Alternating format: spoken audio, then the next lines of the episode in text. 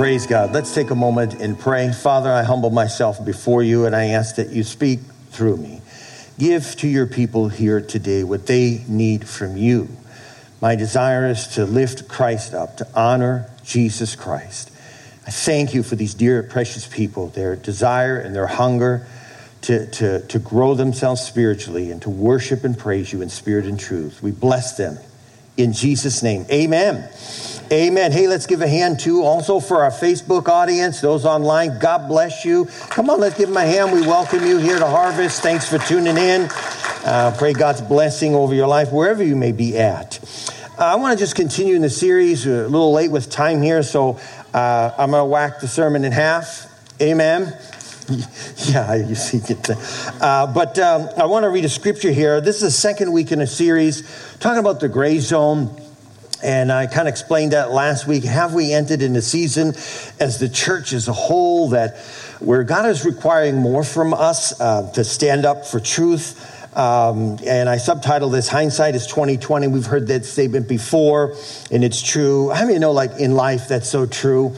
You know, especially in construction, when you do something and you look back at whether you poured concrete and you go, oh, I forgot the re-rod. Come on, somebody, you know, it's too late now. You know, it's like, it's like after the fact and it's done. You're like, I should have done that. And so we have a perspective. And so I, even in twenty twenty, it's the year that we are in, uh, using that term, I really feel the Spirit of God is asking us that if we want to know the answers for the day, wisdom dictates that we look in the past and how other things have happened in the past and how they crept in to nations and affected governments. And, and really, we've been talking about Romans chapter thirteen, uh, dealing with a, a government.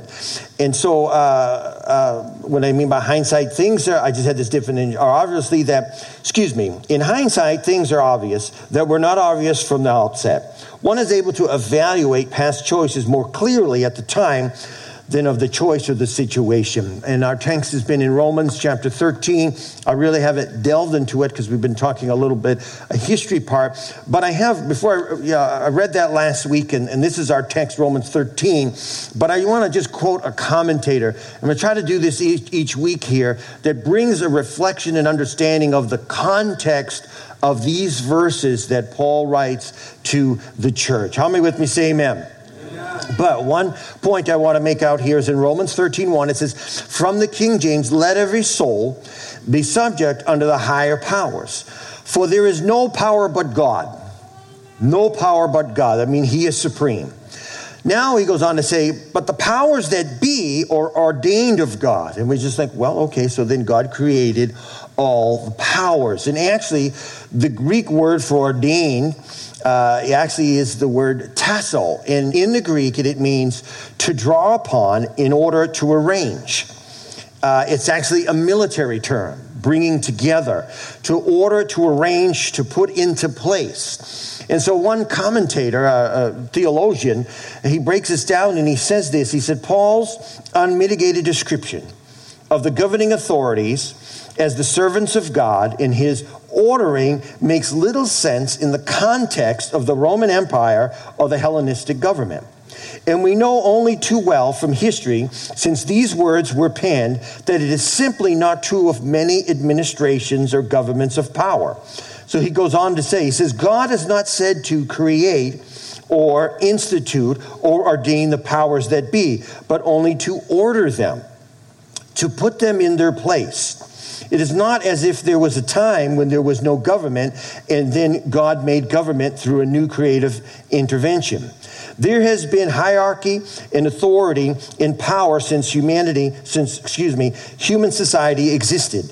Its ex- exercise have involved domination, disrespect for human dignity, and real or potential violence ever since sin has existed. Now it is that in the, Excuse me, nor is it that in his ordering of it, he specifically morally approves of what government does. Interesting point. The sergeant does not produce the soldier he drills. The librarian does not create nor approve of the book he catalogs and shelves. Likewise, God does not take the responsibility for the existence of the rebellious powers that be, or for their shape or identity, they already are. What the text says is that he orders them, brings them into line, that by his permissive government, he lines them up with his purposes. That's a lot. Watch it, listening to it online. I'm not going to read that again.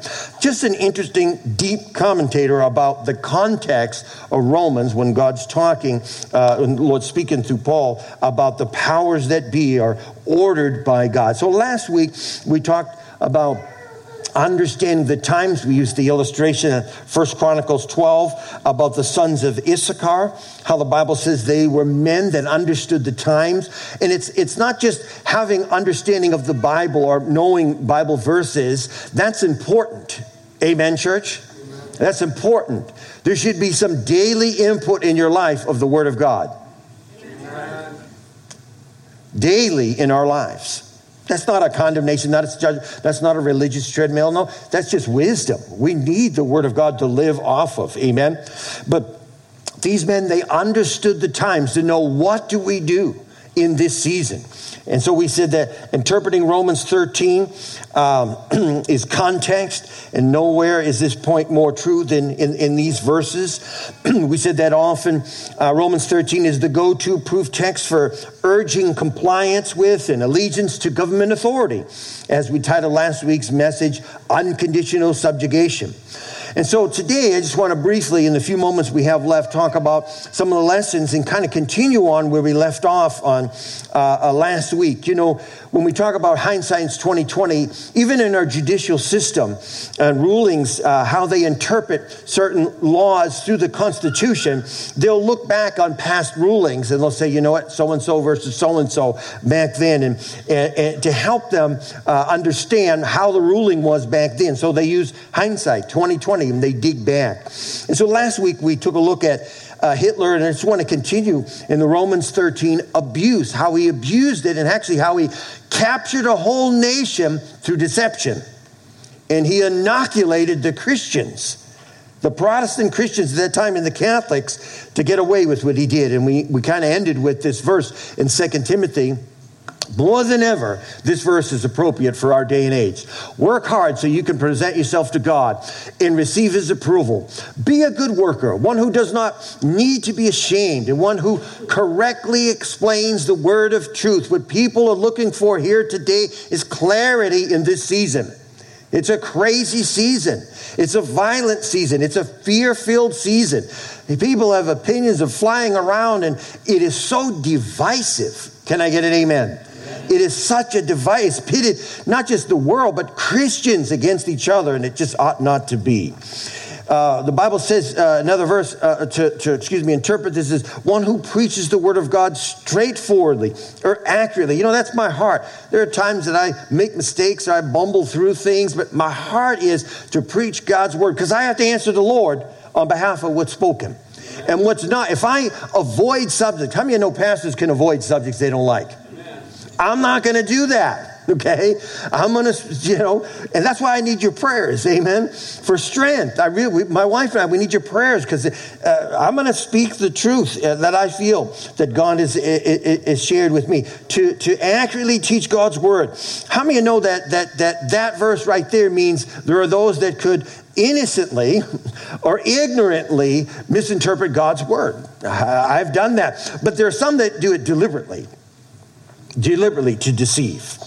Back in the nineteen thirties in Germany, uh, old rare photo here of the German life back then and sitting at the table, having fun, and someone kind of remembered that, and we'd like, we'd like to kind of go back to that. How many know what I'm saying? You know, that time we just had fun and family could come over and, you know, people just hang out together and, and there was just that joyous time, and then all of a sudden things changed.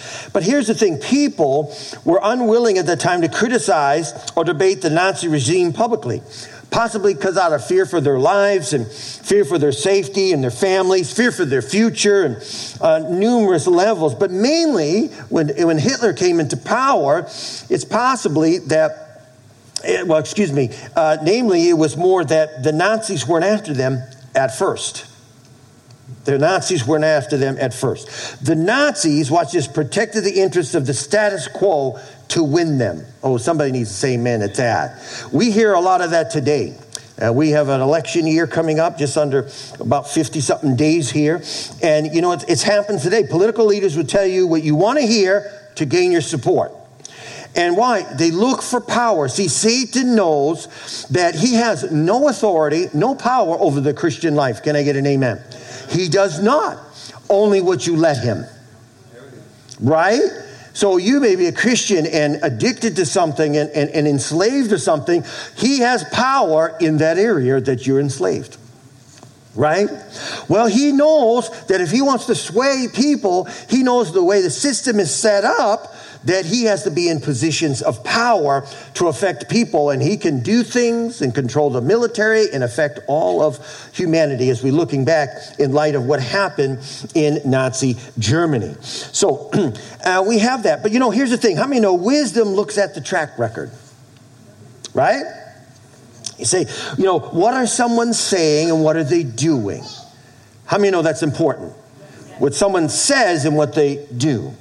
What they say and they do in their policies. And do they espouse policies that even, I'm going to say this, even remotely line up with the Word of God? I mean, at, at this point in this nation, you know, there's still some out there as, as politicians and leaders. Does it even remotely line up with God's Word? And and, and I'm talking left to right here. I'm just, just, just, in, just in general. Or, you know, are they, as they use the term, are they just a, a political talking head? We need to not just listen Listen to what they say, but what do they stand for? What have they done? Can I get an amen? That's a fact. That's true. I'm just talking wisdom here. I'm going to I'm going to get on a sidetrack right now, but I'm going to hit this hard because I believe we need to hear about it. Abortion in America is a major, major issue. Take abortion. Killing of babies in the womb, even up to the third trimester, cannot be the will of God. Yeah. Okay? It cannot be. It just it cannot be. So if someone espouses it, even they may inside feel differently, something is wrong. Okay? I just need to throw that out there, like it or not. And see, here's the thing. Hitler, he promoted abortion. He wanted certain races, the Aryan race, to thrive, and anyone that wasn't, he, they, they, they made it mandatory. And he said this. He said, he promoted abortion. He said he would shoot anyone that would identify themselves to try to stop abortion. He said, I'll shoot you on the spot. He promoted abortion. That is of the devil, okay? Cannot be aligned with God's word. It's not. And, you know, in, in this area, this battle has been going on for over fifty years. I mean, uh, I remember, they, you know, they passed Roe versus Wade in nineteen seventy-three. And sometimes you got to pick your battles in this. And I remember being at Christ for the Nations in nineteen eighty-eight. So it would be fifteen years uh, after that. And, and the courthouse there, I went with the school.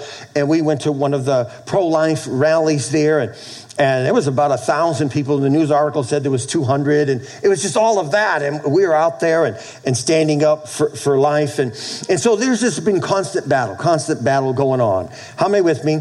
And, it, you know, it, it was it was terrible. You know, I just thought something, something interesting, too. This Jane Roe, her name was Norma uh, uh, uh, Convoy. Uh, she was paid to make that confession. I just looked this up. So I thought it was interesting.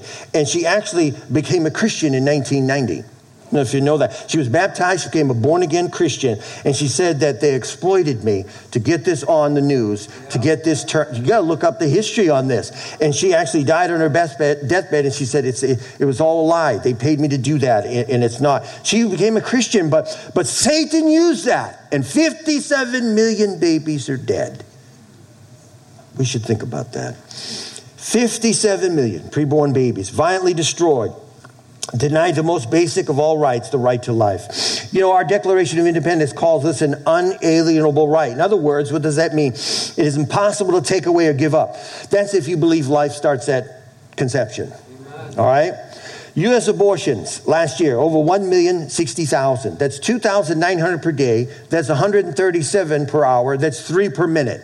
abortions in America. Now, let's just personalize it to the state of Minnesota because this is where we live.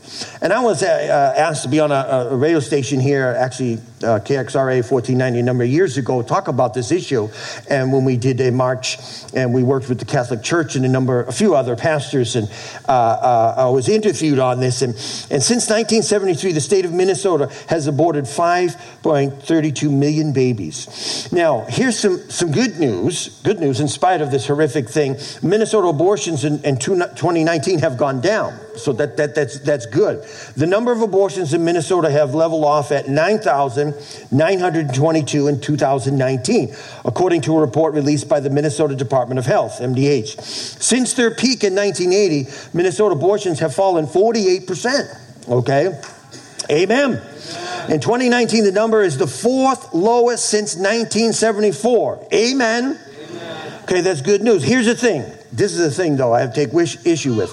Of almost all the ten thousand abortions in Minnesota last year performed, rape and incest was the reason given for less than one percent of the abortions. Watch this. About seventy percent of women cited does not want children at this time, or twenty-one percent economic reasons. What does that say? It seems to be abortion in America and in Minnesota is pure convenience. That's all it is. And, and so, so it's like, hey, I don't want this kid. Oh, I'm pregnant now. I don't want this. It's my right. And you know what? I want to go to college. This messes up all my plans. And I want to pursue my career. I just want this. I don't want this financial hassle. And there's an abortion. How many with me here this morning? All right. Y'all stay quiet. I'm against abortion. But you know what? I would support, watch this, some kind of state legislate state banning all abortions except in the case of rape and incest. And the reason why, because we could save over nine thousand nine hundred babies in Minnesota. Start somewhere. And this is why we, we need to wake up as the church. We need to be people that are training our kids and not just think, go get your job, get your vocation, live your life. We need to rescue our society. We need to be involved in our community. We need to be involved in what's going on in the school board. We need to be involved in the civil, what's, you know, who's running the show? And we're finding out some crazy people are in power. All right, moving right along. So, and, and, you know, in nineteen seventy-six, Congress passed what they call the Hyde Amendment, which is a federal legislative providing barring the use of federal funds to pay for abortion except in the life of a woman. And it's actually saved over three hundred thousand abortions. That needs to happen on a state level. That needs to really happen on a state level. Anyhow, I'm going to move on here. I just got a few more moments. One of the key things I want to say here is that this is the thing that just really shocked me when I began to delve in this. Protestantism was the primary religion in Germany, and the Protestant church was viewed as one of the main pillars of society. We're not talking a nation that was amoral. We're not talking a nation that didn't have Christianity in it. We're not talking a nation that had some false religion. No, there was Christians in the nation, and they were the majority. Interesting. There were many different factions of Protestant in Germany. These different factions and lacked uh, they, they, they lacked a single central leader, made Protestant easier for the Nazis to infiltrate than ca- the, the Catholic Church. Now, some Protestants, they supported the, the Nazis during the rise to power, but, uh, you know, they, they were actually known as the German Christians. And so the Nazis, watch this, with the support of the German Christians, established the Reich Church under the leadership of Ludwig Mueller in nineteen thirty-three. Now, the Reich Church aimed to be a new national church which advocated a new form of Christianity, Nazi Christianity. And what it demanded was, they demanded, they controlled what the preachers would say or do, and it demanded actually preachers to eliminate any teaching from the Old Testament because that was considered a Jewish document. Don't talk about it. Mm. You know what? Thank God, thank God, not everyone was willing to accept that new church. And a man stood up. And we talked about him last week, Dietrich Bonhoeffer. And uh, he said, okay, well, okay, then if you're going to do that, then we're going to start our own church movement. And so he gets a bunch of his buddies together, and they start this thing called the Confessing Church, and, and they speak out. Now watch this, watch this, follow this. They speak out against the government, the ruling authority. They speak out against it. And actually, they actually have to go underground as a, as a church. And when, you know what they do? They start... They start a seminary, a training seminary to what? Raise up a new generation of church leaders who wouldn't be indoctrinated by the insane, violent Nazism. They had to go underground to train men and women to understand through the Word of God that this is not biblical. Wow. An underground seminary, you know. Why is that? Do you know, many in public school, in the universities today, they indoctrinate your kids. They indoctrinate your kids. Teachers unions get upset. Now the new thing is, is that, is, yeah, I'm really hitting stuff. Someone needs to say amen. All right, yeah. They're mad, especially for the conservative parents, to listen in on what's being taught because they might not like that, what is being said. And see, we have anarchy in the streets, and you wonder, many of these people have four, six year, uh, years of colleges, you know, and, and education. And who's teaching them, and what are they teaching them? Can I get an amen? Uh, this may be kind of contrary to what you came to church here for, but I believe it's it's appropriate for the time and season. You know, someone said the pen is mightier than the sword. Uh, we're seeing that today. Now, here's the thing. Not all teachers and educators think this way. There are many godly teachers, even in this, this room right now. They love God. They serve in the public schools. They love their students. They pray for their students. They care about, they're trying to make a difference. Thank God. We need to just give an applause right now for the teachers. I mean that. Thank you. You're on the front lines. You're on the front lines. We recognize that. And so I just want to encourage the teachers to be strong. Be strong in this. And you, may, you are making a difference. Those little kids are hearing. They see of your spirit. It rubs off on them. And, and, and it's a positive, positive thing. We need more parents to, you know, to be teachers, amen, and to affect the, the children. Just a side encouragement. You know what? If you qualify, run for your school board. Amen. You can you can have you can have say, city council, maybe even mayor. Run for that. Affect, and, and some of you young kids, if you are undecided, let me just throw this out there, and because I've seen it both ways, and I have a son that graduated from university and military, and and then and then a daughter gone to secular college, and and and um, and, and well, my son, you know, both ways. If you're undecided, and you're like, I don't know what I'm going to do. Don't get into college debt over your eyeballs if you don't know what you're going to do. Can I get an amen? Okay, just it's just it's just not worth it. Now you're going to be a brain surgeon. How many of you know you need to, you know, spend the time to go do that? But if you're undecided, go, learn a trade. We got a Voltech tech school here that's top ten in the nation, and, and some of learn a trade. I mean, we can't. The construction industry can't even find people to work. Okay, they need someone to come in and fix something. Can't get anybody. I'm just throwing that out there. Boy, you didn't think come to church and hear this, did you? But I'm preaching really good. Amen out there in Facebook world. Yes. If you're undecided, you know what? Learn something. Learn. Debt is unbearable. We want to be out of debt. Amen. So I'm almost done. nineteen thirty-four, the Confessing Church was founded.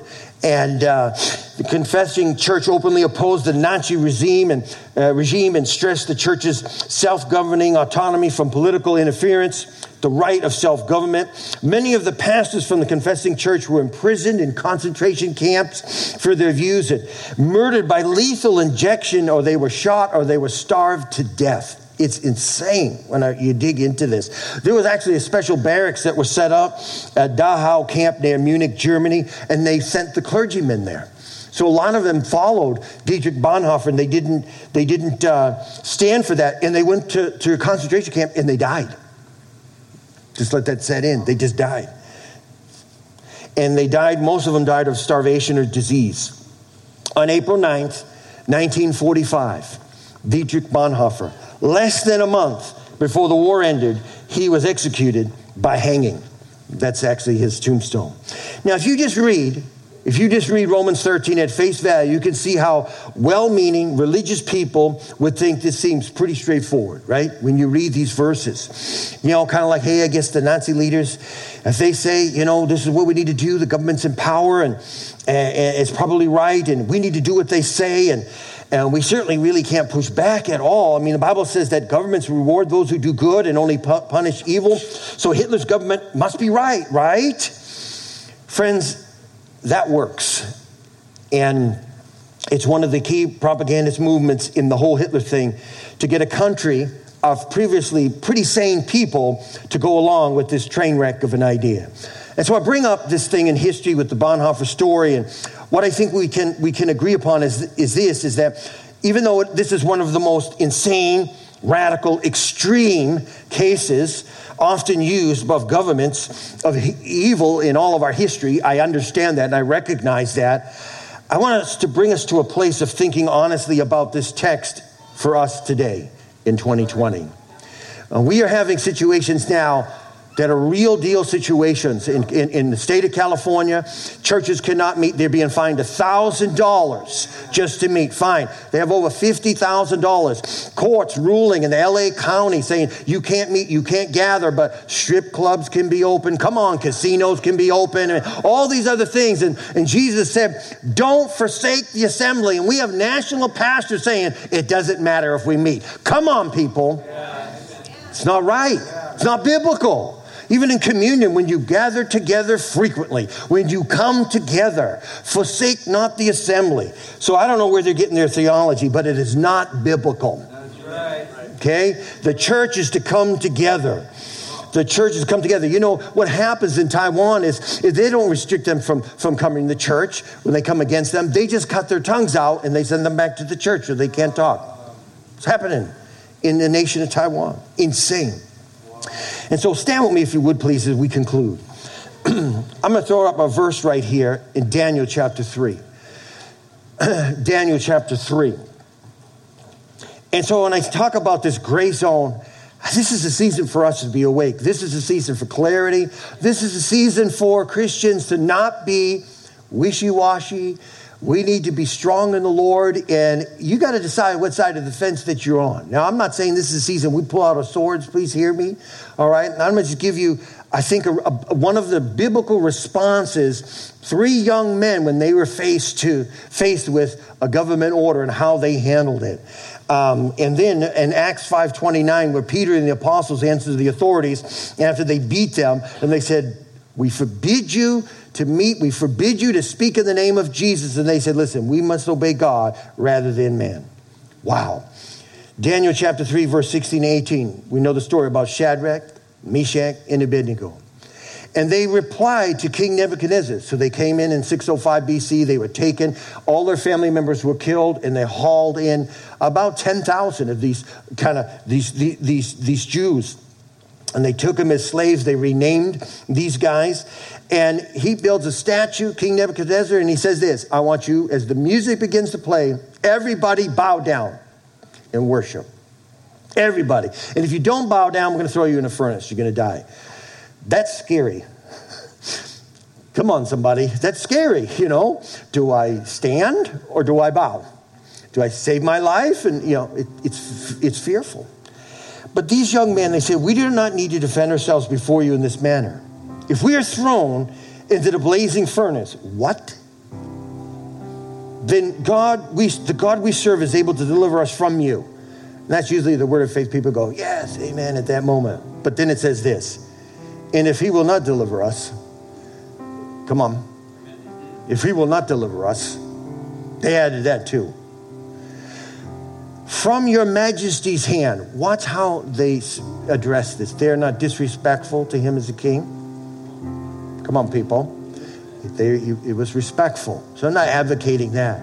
There was an honor there, but they were very clear in the decision that they made. They drew a line in the sand. They said, we cannot do this. We cannot do this.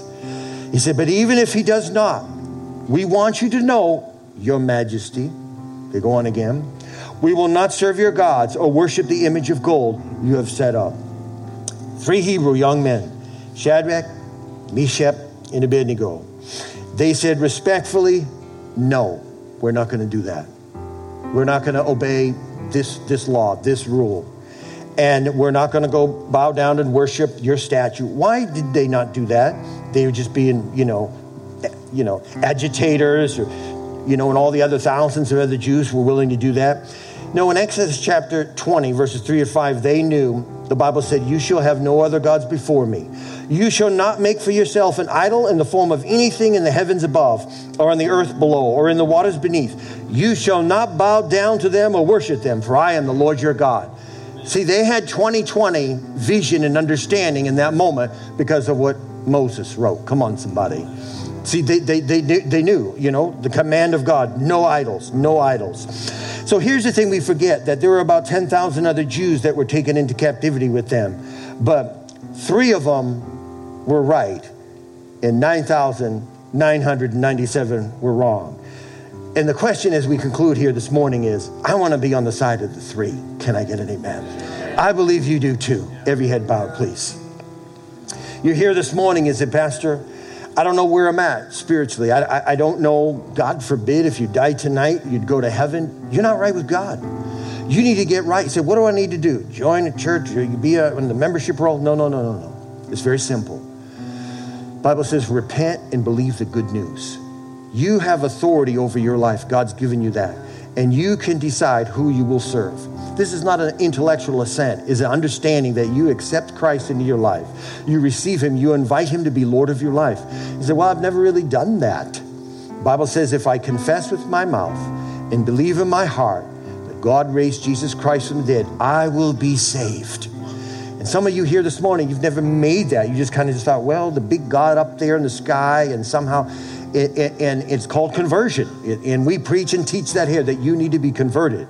And you're not joining this church, but you're joining the family of God. So I just want to encourage you in this moment. Say, Pastor, I want that. Let's pray together corporately. And if that's you, you just pray in there and with that, and, and, and God will hear, see your heart, and you can make your life right with God here today. Let's say this together. Say, Jesus, I believe you died on the cross for my sin. Jesus, come into my life. Save me. Fill me with your spirit. Jesus, I give you my life today. Now take it. In Jesus' name. Amen. Amen. We have material for you. We want to help you on your journey, help you grow in your faith here at Harvest. And there are wonderful churches in this community and the surrounding community. But if you don't have a local church, we'd just love to pastor you and be, help you in your life. Uh, you can just uh, log on to there and find out more information. Amen. How many learned something this morning? Amen. Praise God. I, I'm really stirred. I'm really stirred. For our nation, really stirred for, for the church of the Lord Jesus Christ, that the church comes through this valley of the shadow of darkness, and, and we come through stronger, stronger in our nation, not fear-filled, not cowering, not hiding somewhere, but strong in the Lord, and righteousness and justice rule in our nation. Amen. I want to invite the altar workers to come forward, and, and these are godly men and women. They're here for you, it's here to pray over you, to minister to you, all the altar workers. Uh, and uh, I just want to encourage you, if you need prayer, prayer for your family, prayer for business, maybe maybe even a prayer for healing, whatever it may be, these are these are safe people, and uh, they're godly people, and they're here to minister. The Bible talks about uh, uh, the ministry of the saints and, and, and ministering to one another. And so I want to just encourage you to, to, to you know, take advantage of this in the prayer here. Let me bless you as we go. Lord, I just thank you right now. I bless the people of God. I thank you for their heart and their attentiveness. I thank you that you are stirring people up, Lord, even in this community and the surrounding community. And Lord, word is out that, that, that, that Lord, you are alive and well, that you are not fearful and cowering. You are a great God, and you're moving forward.